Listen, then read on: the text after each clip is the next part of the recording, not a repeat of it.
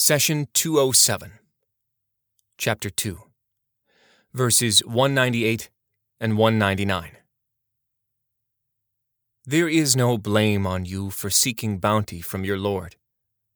But when you depart from Arafah, remember God at the sacred landmark, and remember Him as He has guided you, for indeed you were before that among those astray. Chapter 2, verse 198.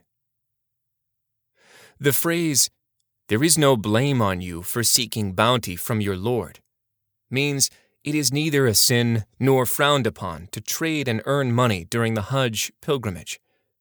Traditionally, people gave the name Haji to a person who performed the Hajj pilgrimage, and Daji to the person who went to Mecca exclusively to trade.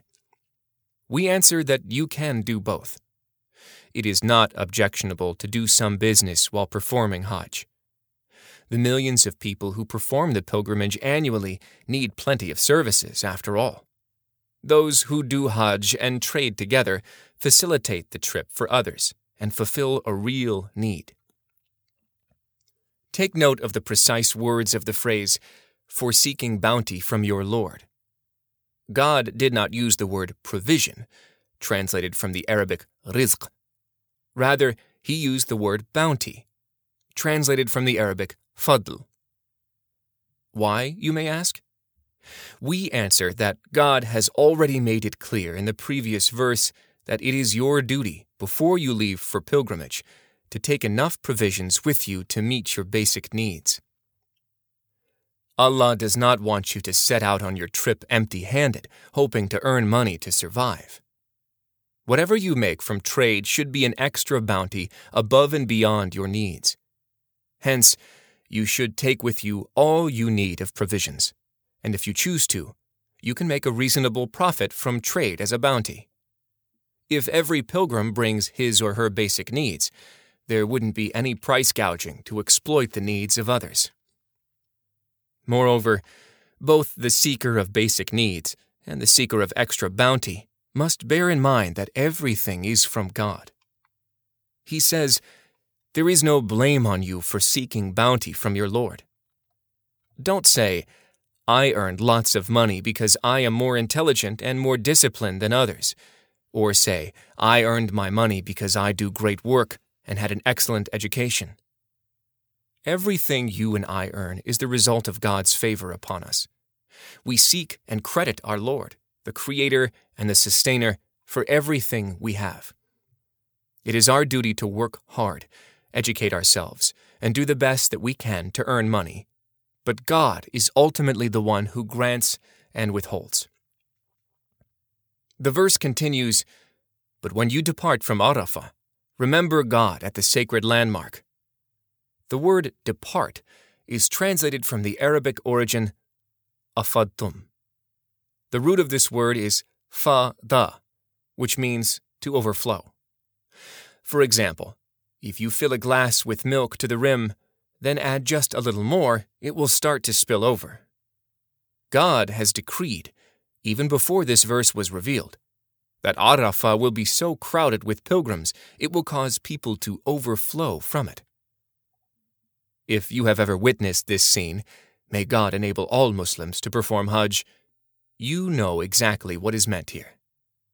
When the pilgrims leave Arafah and head to Muzdalifah, you wonder, where did all these people come from? You see valleys and roads filled with people moving like a river. You see buses moving as if they were a single train, and you won't be able to distinguish between individuals, as they all seem to become one. The verse continues You depart from Arafah. Remember God at the sacred landmark, and remember Him as He has guided you. The sacred landmark, translated from Mash'ar al Haram in Arabic, is in the area of Muzdalifah. Allah is the one who made this marvelous journey possible for you. He brought you to His sacred house and all the sacred places around it. On top of all these great blessings, He, the All Merciful, grants you the bounty of forgiveness for your efforts and sincerity. Shouldn't you then, as a bare minimum, remember your Lord with appreciation and gratitude. He says, Remember God at the sacred landmark, and remember Him as He has guided you. God's guidance and teachings are the shortest path that will lead to success. It is a blessing from Allah to His creation, and blessings deserve proper appreciation and remembrance. God concludes the verse with, For indeed, you were before that among those astray. Before Islam, many Meccans and people from around the region performed pilgrimage in ignorance. There were idols in the Kaaba, and rituals lost all meaning. Now, with God's guidance, we perform Hajj as God intended. Let's move to the next verse in the cow. God says, Then stream out from where the people stream out, and plead to Allah for forgiveness. Indeed, Allah is all forgiving, all merciful. Chapter 2, verse 199. The word then implies that there should be a pause between the two events. In other words, there should be time spent in Arafah and Muzdalifah before heading out. This verse supports those who argue that it is necessary to stay overnight in Muzdalifah.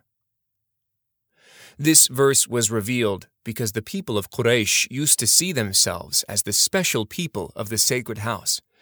They assumed that they do not have to do what the rest of the pilgrims are commanded to do. For example, they saw no need to go and join the pilgrims in Arafah. Allah, however, wants equality between Muslims. Prophet Muhammad, peace be upon him, said in the farewell pilgrimage, You are all the children of Adam and Adam was created from dust. Let people stop taking pride in their forefathers, for God holds no weight to such trivial matters. God says, Then stream out from where the people stream out, indicating to Quraysh and the residents of Mecca that they should follow the same guidelines all Muslims follow. Some scholars believe that the phrase, then stream out from where the people stream out, means to follow the footsteps of Prophet Abraham in pilgrimage, just as God taught him. Here, you may ask, how could the scholars claim that Prophet Abraham is referred to in this verse when the plural people is used? We answer that the plural people had been used in the Quran to speak about a single person when he or she embodies the best traits of many people. God has described Abraham as a nation, as the following verse illustrates. Abraham was a community in himself, exemplary, obedient to Allah, a man of pure natural belief. He was not one of the idolaters. Chapter 16, verse 120. The verse ends with, And plead to Allah for forgiveness. Indeed, Allah is all forgiving, all merciful. Allah is informing you that regardless of your best effort, you will not be able to fulfill God's rights to perfection. Thus, you should always be in remembrance of God and asking Him for forgiveness. Allah, after all, is the all forgiving, all merciful.